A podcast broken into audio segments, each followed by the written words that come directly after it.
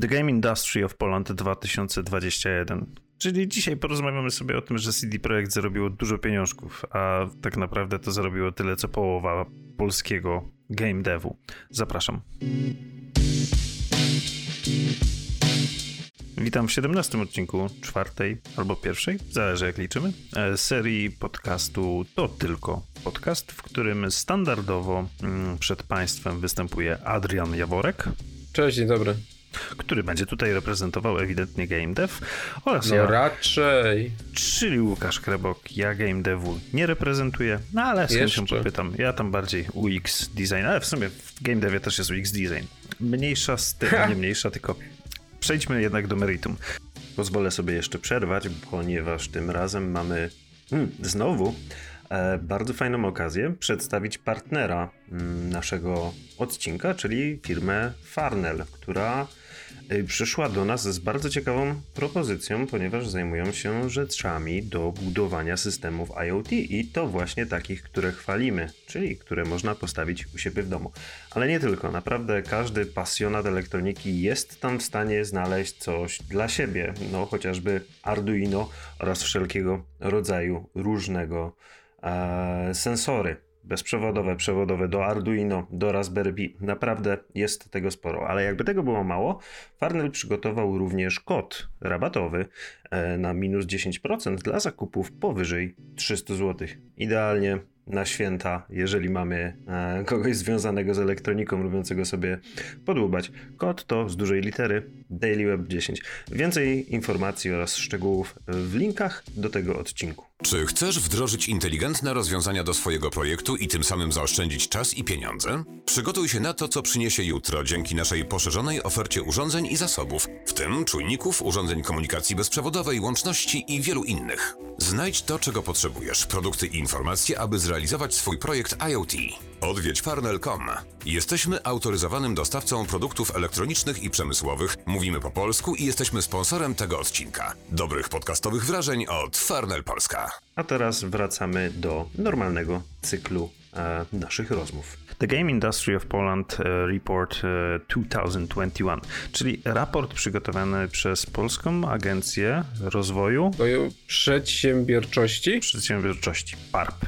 PARP. E, I tutaj jest ważne, bo ta agencja wymaga od nas tego, żebyśmy podali datę, na kiedy omawiamy ten raport, ze względu na to, że może on mieć różne wersje, co jest jak najbardziej fair, więc datę podajemy 14 październik 2021. Ten raport, to znaczy nie ten, E, wcześniejszy z zeszłego roku też już omawialiśmy w odcinku dziewiątym sezonu trzeciego, więc będzie można sobie co nieco porównać, a wydaje mi się, że jest co porównać, bo, bo co Adrian? Co tam się dzieje w no. Industry of Poland Game? No dzieje się, dzieją się rzeczy, dzieje się zarabianie, dzieje się rozwój. Parę suchych liczb. Gdybym poprosił cię teraz, żebyś oszacował, ilu mamy w Polsce producentów i wydawców giereczkowych, jaki rząd wielkości byś rzucił? Um, z racji tego, że nie jestem z game devu, tutaj e, na głos będę myślał, e, zanim strzelę z czapy e, tutaj ilu ich mamy. W każdym razie, biorąc pod uwagę to, że ogólnie w mainstreamie są informacje, że Polska game devem stoi, że jest to jeden z naszych produktów eksportowych. Oczywiście no przebija jest. się to gdzieś tam w tle cyberpunka, bo zawsze się tutaj pojawia ten CD Projekt sławetny, ale jest też różnych innych studiów. I muszę się przyznać, że zeszłego roku nie pamiętam ile tam było studiów, ale tak bez kozery powiem 231. 470. 470 Czyli dokładnie się pomyliłem o 52%. Tak więc jest. Dokładnie mniej Zgadza więcej się. o 52%. A ile pieniążków zarobił GameDev? A tutaj już muszę się przyznać, no bo ten raport przeglądałem i tutaj już wiem, to jest prawie bańka, duża bańka, w sensie prawie miliard euro w tym roku. Tak, euro. Właśnie zaznaczamy, że to jest prawie miliard, e, miliard euro. Chyba brutto. Ale mniejsza z tym. Ale to i tak są pokaźne, pokaźne kwoty, przy czym warto zaznaczyć, że na ten prawie miliard euro składa się praca 12 110 osób zatrudnionych w produkcji game devu. Też są mhm. ludzie od e, wiesz, wydawania gier, od obsługi, od dystrybucji, bo game dev to nie są jakieś, wiesz, jednostki, to są zespoły przede wszystkim. Ja tutaj bardzo będę, bardzo będę to pompował przez ten, w czasie tego podcastu, bo wyraźnie z tego raportu wyraźnie z tego raportu wynika, wiesz, że, że game dev coraz bardziej się profesjonalizuje, że to już jest, tak jak często powtarzamy, no wiesz, jeżeli mówimy o gałąź takich... biznesu, nie gałąź przemysłu. Liczbach 400 firm de facto, e, oczywiście mogą być jednoosobowe, ale jednak 400 firm, 400 podmiotów, o, tak to powiedzmy, o, no. e, tysiące ludzi zatrudnionych, e, miliardy złotych, no to chyba profesjonalizacja tego naturalnym będzie jakimś naturalnym właśnie tak. stadium. I coraz rzadziej to są studia, wiesz, jednoosobowe, takie one-man army, ale wiesz, to jest bardzo ciekawe, bo jesteśmy w momencie, jeżeli chodzi o game dev, jesteśmy w takim fajnym momencie, że mamy dostępne wszystkie narzędzia. Mamy Unity, mamy Unreal'a, mamy Defaulta. Nie jesteśmy wykluczeni. Nie, kompletnie. Mamy mnóstwo różnych silników, które można ogarnąć. One są w mniejszym lub większym stopniu skomplikowane, ale w zasadzie idea jest taka, że jak zrobisz ze dwa tutoriale, to jakąś prostą grę e, wypuścisz a jednocześnie coraz rzadziej się słyszy o takich właśnie one-man army, solo indie game dev. To już jest częściej jako ciekawostka, ci solo indie game devi, jak już się gdzieś pokażą na jakimś game jamie, to od razu zaczynają się pojawiać ludzie związani z marketingiem w tych firmach. Po prostu zaczynają się tworzyć takie, wiesz, mhm. większe, większe struktury. Konglomeraty. Tak, no też wiesz, no to też jest, myślę, że to jest też fajne, bo nawet jeżeli to są często pięcioosobowe studia, to są niewielkie studia w tym momencie. To jest tak jak wiesz, tak jak czasem ja mówię, że ja, ty, czuli i jeszcze dwie osoby, jakbyśmy, jakbyśmy zgarnęli, mm -hmm. to byśmy byli takim pięcioosobowym studiem, ale gwarantuję ci, że niektóre rzeczy byśmy outsourcowali. Kupowalibyśmy. Na Kupowalibyśmy jakieś asety, kupowalibyśmy jakieś paczki dźwięków, muzyki. Nie wszystko byśmy robili, robili in-house. Jakąś część byśmy in-house robili, ale jakaś, wiesz, trochę kasy by też leciało na jakieś, no dla, dla zewnętrznych, dla zewnętrznych... Na owocowe czwartki. No tak, mhm. i, i bez, bez, bez dress code'u byśmy, byśmy mogli siedzieć sobie w domu i, i rozmawiać. Game dev się profesjonalizuje, mamy coraz mniej solo indie game devów i też ostatnia rzecz, jakie chciałem powiedzieć, to, że w game devie ważne są zespoły i to jak tak wielokrotnie jak czasem jak mój dobry kolega Tomek powie, że Hideo Kojima zrobił grę, to ja się zawsze zaperzam i mówię tak, zrobił grę. Sam siedział, kod sam pisał, zrobił sam grafiki, muzykę. Się. Tak, od razu. To jest, jest, to jest dla mnie taki trigger, to jest straszne, ale bo wiem, że game dev to, jest, jest takim brand hero w tym momencie, no nie? Tak, ale game dev to jest praca zespołowa. To jest, wiesz, e, tak jak Christopher Nolan robi filmy, nie? To jest reżyserem, no ale tak. potem, ale potem i tak mówisz o aktorach. Ridley Scott zrobił nowy film, a propos, Duna niedługo. Mówisz też potem o, o, o aktorach, ludzie też dyskutują o operatorze, ale ja czekam na moment, w którym będzie tak samo w game devie, wiesz? Mhm. Będzie się mówiło o, o producencie, będzie się mówiło o jakimś techlidzie, o, o zespole programistów. Fajne jest to na Digital Dragons, jak są rozdawane nagrody, że często po nagrodę idzie cały zespół. Dla mnie to jest naprawdę rewelacyjne, bo to serio, to jest ich robota. To są grupy ludzi, to są małe lub większe zespoły, które tworzą naprawdę coś rewelacyjnego, a nie tylko Hideo Kojima, Tomek, jak to słyszysz, nie mówisz, że Hideo Kojima robi gry, bo robi, no, ale nie Tomek. robi ich sam. Także wiesz, ważne, Kowciu, uważaj powiedziane zostało do wszystkich.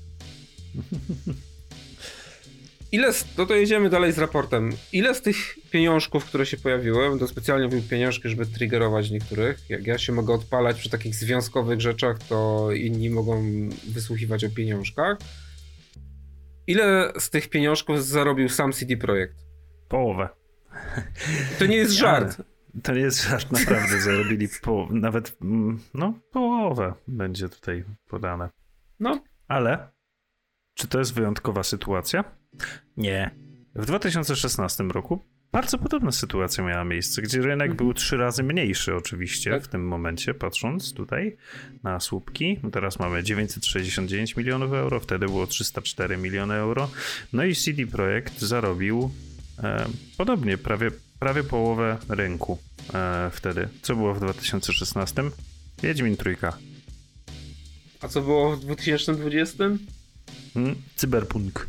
Cyberpunk, na którym troszeczkę CD Projekt Red przejechał, ale to jest. Tak, i przy czym tutaj tak sobie rozmawialiśmy też przed podcastem, że tak nam się przynajmniej wydaje, bo to nie jest sprecyzowane, że tutaj na tą kwotę CD Projektu również składa się to, co wyciągnęli z tego hypu wokół tej gry, różnych mhm. franczyzm. No bo przecież były całe linie ciuchów, wszystkiego właściwie, nie wiem, pluszaków, e, artykułów. E, szkolnych i tak dalej. No wszystko było cyberpunkowe, więc wydaje mi się, że tutaj też sporo w tym momencie ugrali, co nie zmienia faktu, że zrobili połowę hajsu całej branży.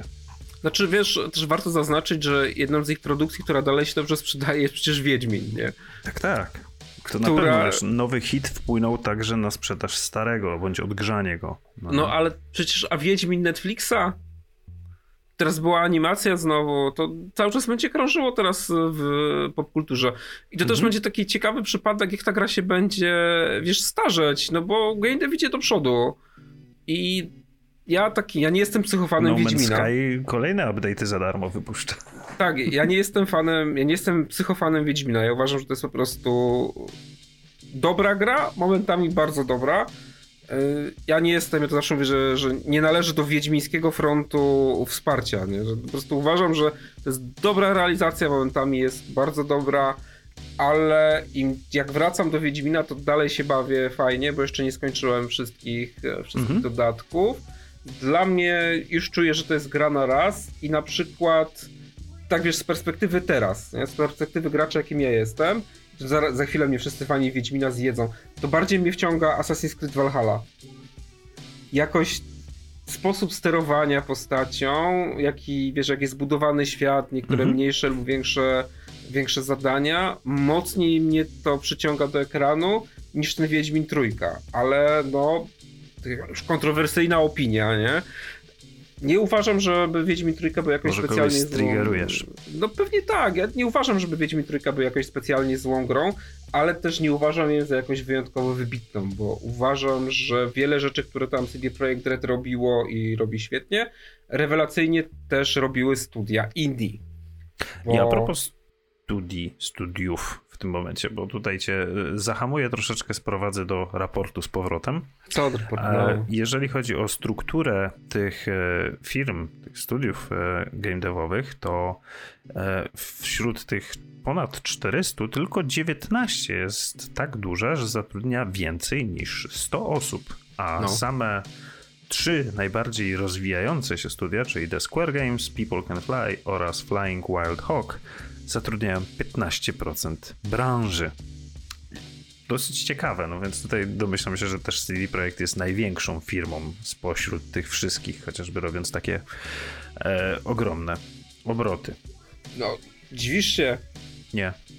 To, to, to nie da się tego zrobić w 10 osób, takich gier dużych. No dobra, jeszcze a propos gier, to yy, przerzucę pujeczkę do ciebie. Jakie platformy no. królują w naszym polskim game devie?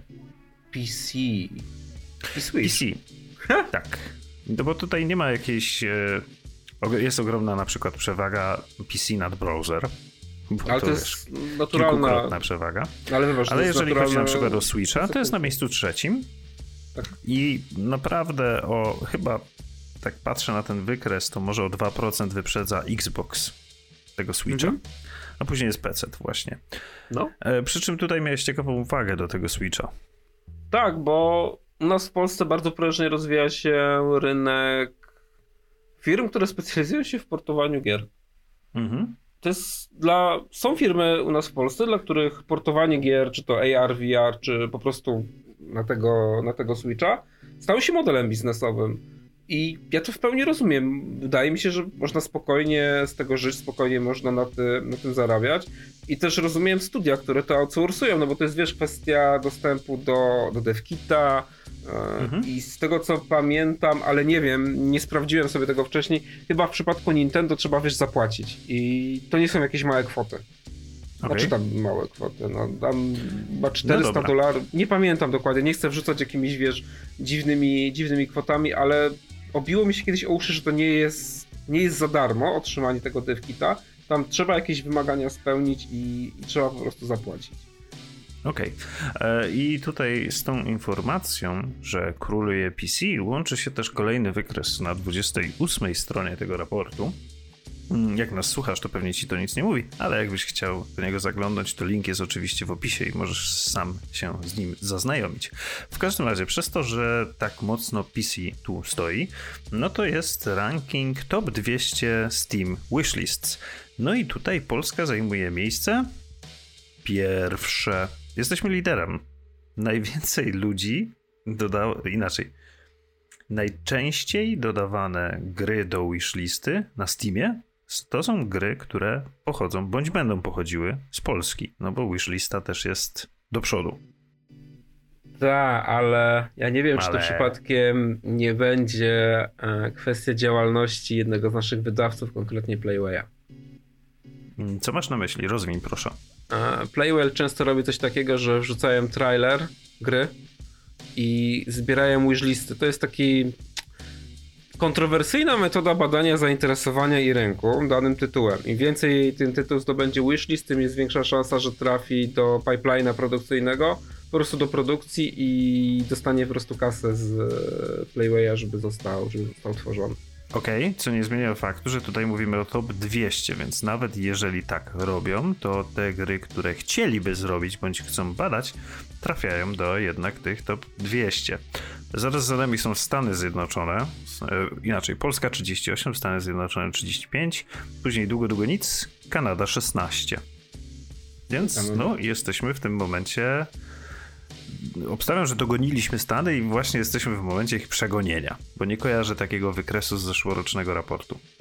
No czy no tak, no też my stoimy też symulatorami, to też w tym raporcie jest, jest ładnie powiedziane i tu znowu... Dzisiaj gdzieś czytałem o symulatorze koszenia trawy. To nie wiem, czy to też? polskie. Nie, nie wiem, czy to polskie, wcale bym ale... się nie zdziwił. Naprawdę, wcale bym, się, wcale bym się nie zdziwił. Ostatnio, przecież w ostatnich tygodniach mieliśmy e, tej krakowskiej firmy Drago Entertainment, e, Gas Station Simulator, mieliśmy Car Mechanic Simulator, o którym pisałem na Daily Wave. Jestem wielkim fanem serii. To jest w ogóle rewelacyjne. Można się fajnie, fajnie odstresować, odkręcając cyfrowe, cyfrowe śrubki. No, tego jest mnóstwo na, na polskim rynku. No, BAM Simulator, symulator tego, symulator Menela. Menela. Też przecież polskie studio go, go zrobiło. Mamy Skyhook, tutaj. Skyhook Games. Nie wiem, czy to polskie.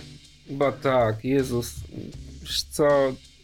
A nie ma ich tam na, na liście? Na tej liście alfabetycznej, gdzie można solo indie game deva zobaczyć obok jakiegoś AAA studia? Nie, nie, nie, nie patrzyłem tam. Możesz tam wpisać, e, jeśli masz otwarte, bo ja akurat patrzę na stronę. Producent Skyhook Games, wydawca Curve Digital. Nawet nie, nie Playway. Tutaj, okej.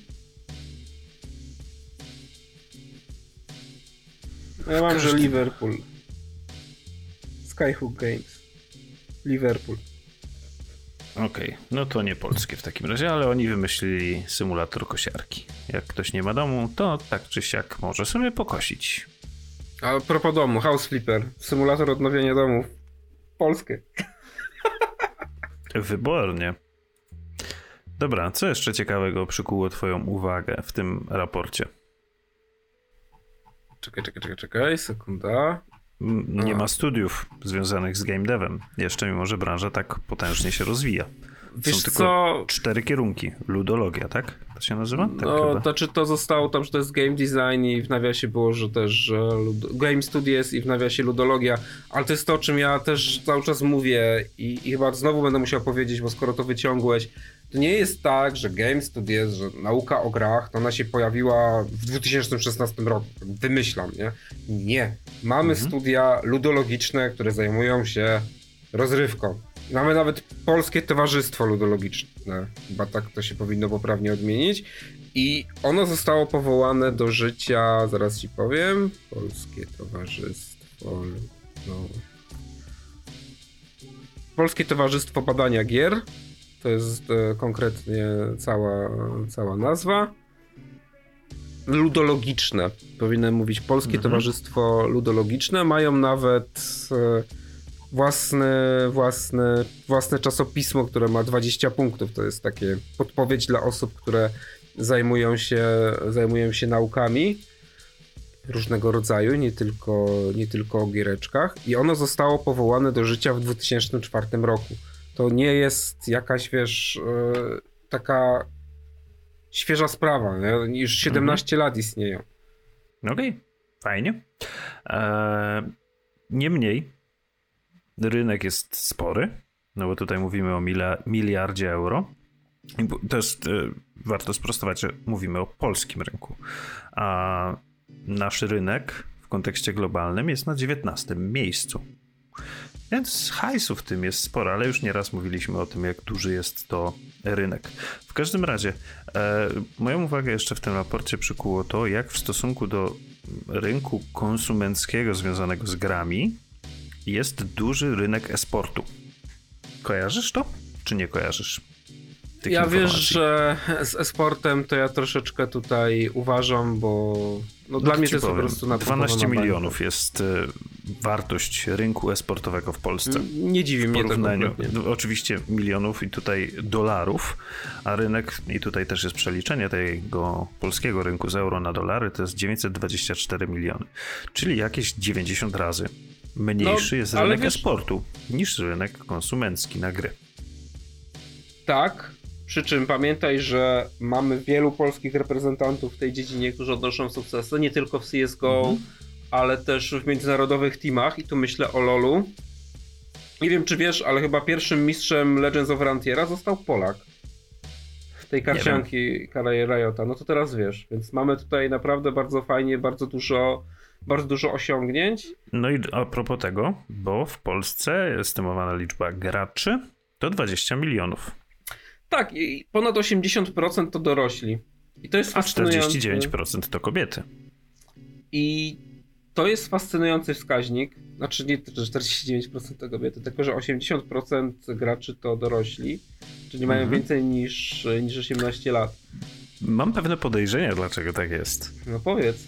No bo ci dorośli byli jeszcze wychowani z czasów, kiedy grało się w piraty za darmo. I się nauczyli często grać. Ja nie grałem nigdy w piraty. Nie, nigdy. Nigdy, nigdy, nie. Rączki czyściutkie, ja wiesz. Mm-hmm, mm-hmm. Nie, nieskalane piractwo do game devu. A, a, kojarzysz taki model dystrybucji? Radio nadające grę na antenie, żebyś mógł sobie nagrać na kasetę. Może kojarzę, może nie kojarzę, kojarzę, kojarzę. Kojarzę taki no, model. W ale w każdym model... razie wydaje mi się, że, że po prostu duża ilość dorosłych, przy czym tutaj dorosłych to bardziej mi chodzi teraz o mm, milenialsów, tak naprawdę. No, faktycznie. Była wystawiona na bardzo łatwy kontakt z grami. Tak mi się przynajmniej wydaje. Ale takie, takie masz wrażenie. rację, ale myślę, że ta, że ten tok myślowy jest jak najbardziej słuszny. Przy czym wiesz, to chyba też zaczyna się przebijać e, w świadomości twórców gier komputerowych coraz bardziej, bo wiesz, zwiększa się średnia wieku ludzi, którzy siedzą za biurkami w game devie. Mhm. że te osoby, które gdzieś tam się wbiły do branży kilka lat temu, no to to już będą, no nie mówię, że w moim wieku, ale są nawet, nawet starsi, czy takie legendy jak e, pan Maciej Miąsik, e, którzy po prostu są już legendami game devu, praktycznie ludźmi, którzy game dev w Polsce, w Polsce zaczynali i myślę, że oni też zaczynają myśleć o grach. Znaczy, pan Maciej Miłosik też pewnie od dawna tak myślał, ale zastanawiał się nad innymi studiami, że patrzą na gry z perspektywy tego dorosłego odbiorcy. Mhm. Wiesz, to trzeba zupełnie inaczej w tym momencie te no Tak, zupełnie inny związek pomiędzy graczem a grą, inny typ rozgrywki. No musisz nawet, nawet, no, musisz nawet czas sesji dostosować. Tak, tak, platformę. Platformę, to nie jest powiedziane, że to już są tacy gracze, jak na przykład, nie wiem, 16-latek, który po szkole ma 8 godzin wolne, bo w sumie to wywalone na lekcje i odrobię sobie pracę domową, pracę domową e, na przerwie pod ścianą, tylko no, na drugi dzień trzeba wstać do roboty, nie? Mhm. To już nie jest takie proste, piękne i cukierkowe. To myślę, że coraz więcej studiów bierze to pod uwagę. Nawet y, ja na zebraniach y, często powtarzam o tym, że nawet jeśli będziemy celowali, podaję tutaj pewną grupę wiekową, to ja i tak często uważam, że powinniśmy też myśleć o starszych 25 plus 18 plus, ale wiesz, nie tylko dlatego, że oni grają, ale chodzi mi o siłę nabywczą. Mhm. Bo, no tak, no, bo oni mają pieniążki. Tak. Bo już wiesz, mają, to są gracze, ludzie, którzy lubią grać i mają dostęp do dorosłych pieniędzy, więc mogą je wydawać na co chcą, między innymi na giereczki i na tak, różne, i... różnego rodzaju NFT. Tak, zgadza się. Tak, to jest... NFT tutaj e, nawiązuje do poprzedniego odcinka, w którym rozmawialiśmy o tego typu mm, rzeczach, bo taka skórka na przykład w jakiejś grze, no to jest pewnego rodzaju NFT, cyfrowe dobro niezbywalne. No ale... Unikatowe no, właściwie, a nie niezbywalne. Wiesz co, i tak i nie, ale no musisz pamiętać o tym, że NFT można chyba między to sobą... spłaszczyć, no nie? Bardzo spłaszczyć, bo przy NFT poprawnie, jeśli się mylę, ale możemy między sobą handlować, nie? NFT tak, tak, tak. tokenami. To, to jest takie, powiedziałem, takie jak. Nie, nie brnijmy no. w to, bo to jest temat rzeka. W każdym razie, e, polski gaming to top 10, a polski język to też top 10 w językach świata. Akurat tutaj no, pff, króluje na bank angielski, ale jeżeli chodzi o PC gaming, e, no to Polska w top 10 bardzo mi miło. Ale wiesz, ja to obserwuję w Xbox Game Passie. Nie przypominam. Co obserwujesz? To, że bardzo często mam polskie tłumaczenie, że mam polski przekład. Nie muszę grać z angielskimi napisami jak już się decyduję na jakieś angielskie napisy, to robię to w pełni, w pełni świadomie. Wiesz po prostu o lokalizację, o lokalizację angielską. Back for Blood od Day Zero, czyli od wtorkowej premiery, jest po polsku. Możesz, wszystko jest przetłumaczone. To już nie ma czegoś takiego, że ty czekasz na jakiś przekład, Łukasz. Czyli nie. akurat w tym rynku nie jesteśmy krajem trzeciego świata. Nie, to już nie ma czegoś takiego, że jeśli wychodzi jakiś duży, duży tytuł rozpoznawalny, coraz częściej, jeżeli wychodzi jakiś tytuł indie, ty na przykład czekasz, nie wiem, 4 tygodnie na, na przekład na język polski, albo liczysz na to, że nie to. Doczekasz. Albo nie doczekasz, albo liczysz na to, że moderzy to załatwią. Coraz częściej jest tak, że instalujesz grę, wchodzisz w opcje językowe, no voice actingu po polsku to jeszcze nie będziesz miał, ale napisy mhm. to już masz napisy, przetłumaczone fragmenty, wiesz, jakieś notatniki, takie, wiesz, in-game świat przedstawiony, to ty już to masz. To już tak powoli stało się jakimś takim specyficznym no, standardem. Ja na przykład łapę się na tym, że jak nie widzę języka polskiego, to mam takie, o, ciekawe, nie? że nie można grać po polsku, co się w ogóle wydarzyło. No.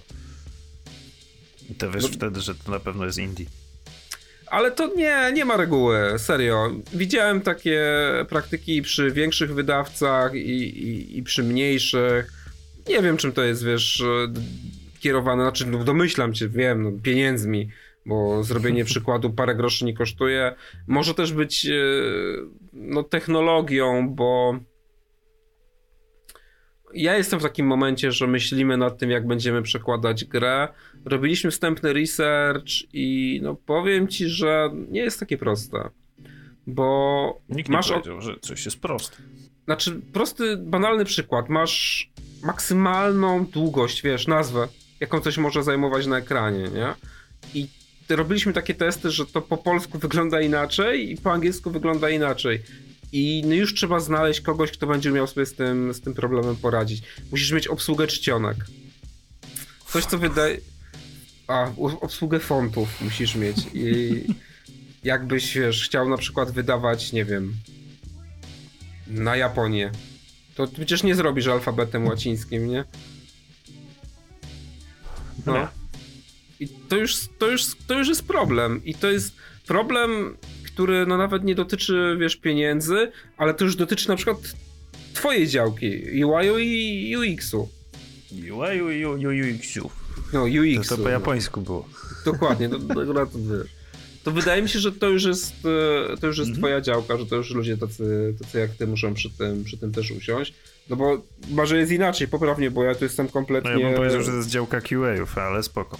No, a to, a to, to, to, tak u was wygląda w korpo, tak? Że to ty się tym zajmiesz. Nie, to ty się tym zajmiesz. Nie, ale jeżeli, wiesz, y, soft ma obsługiwać jakiś język, to zadaniem QA-ów jest sprawdzić, czy działa w tym języku. A ty nie projektujesz w taki sposób, że masz na przykład wytyczne, jak to ma się zachowywać? Mój i... drogi kolego, a ja na przykład z poziomu designu no. napiszę, jakiego fonta trzeba użyć, no nie? Ale no. to, że na przykład ktoś, e, może nie nadgorliwy, ale przez przypadek ściągnie sobie danego fonta, który występuje w różnych kodowaniach akurat złego, tego, bez tego konkretnego kodowania, na przykład bez e, latynoskich tych znaczków no, no, no, no, no. i tak dalej, no to ja, ja wytyczne dałem. A sprawdzić, to, dopilnować może QA. Boże. W tym momencie, no nie? To nie idzie do game devu. Zdziwisz się. Proces, proces. Zdziwisz Oczywiście, się? Wiesz, to nie jest tak, że jak ja, e, jak ja widzę takie, e, takie babole, to odwracam wzrok. wzrok.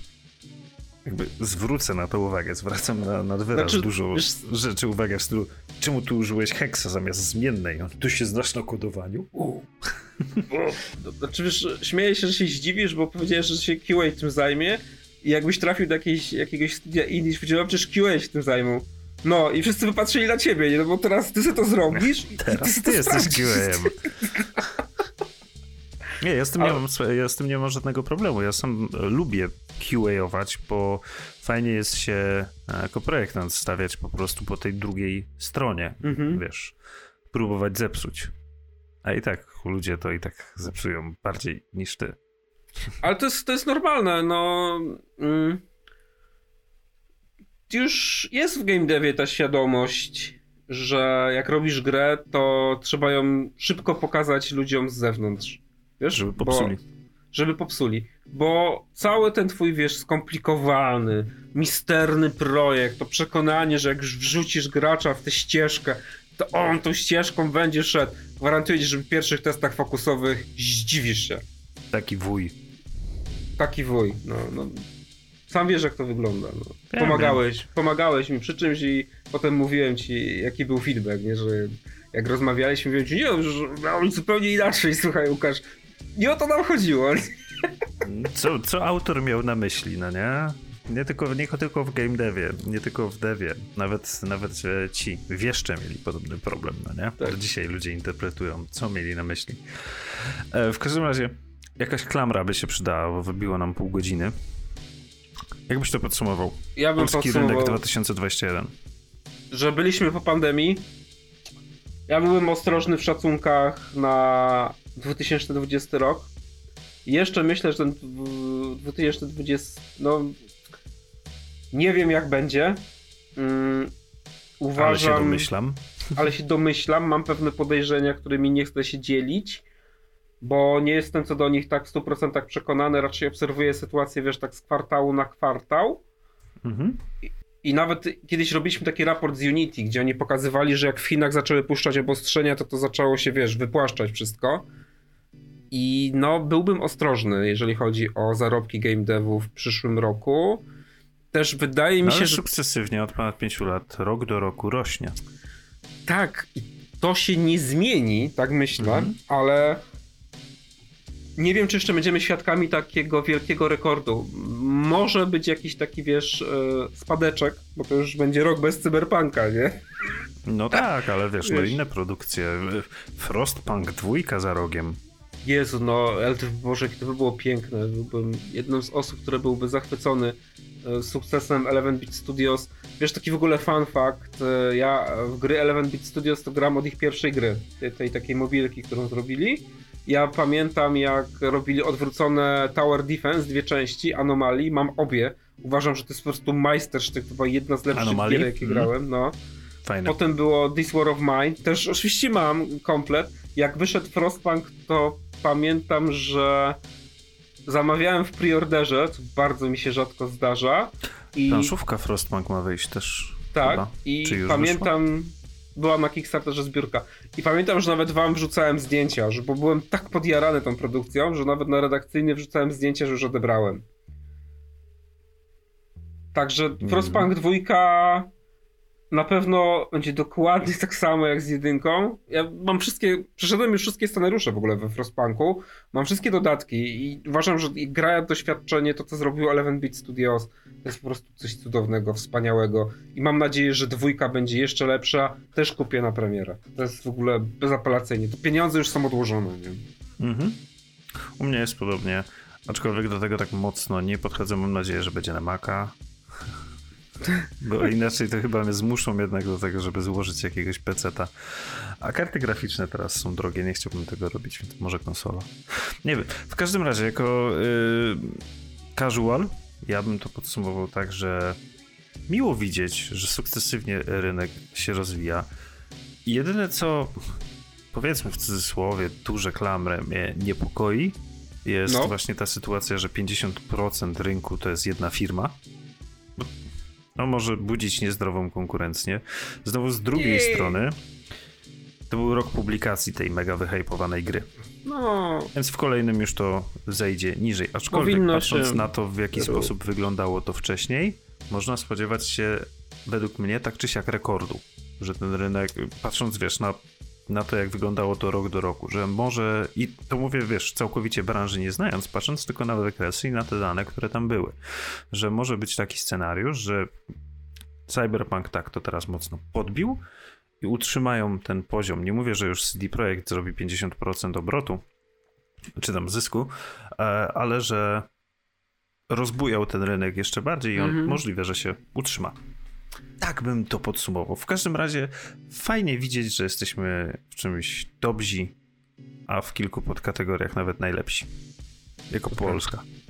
Polska. Polska. Kraj ośmiu gwiazd, a jednak. W każdym razie, tym miłym akcentem, 17 odcinek, like, sub, dzwonek. Wiecie jak to działa? E, Spotify, YouTube, iTunes, właściwie chyba jesteśmy wszędzie. E, chyba tak. Twitch. E, dla Państwa w tym odcinku wystąpił Adrian Jaworek. Cześć, trzymajcie się spokojnego. Oraz ja, czyli Łukasz Krebok. Cześć, trzymajcie się spokojnego. Na razie.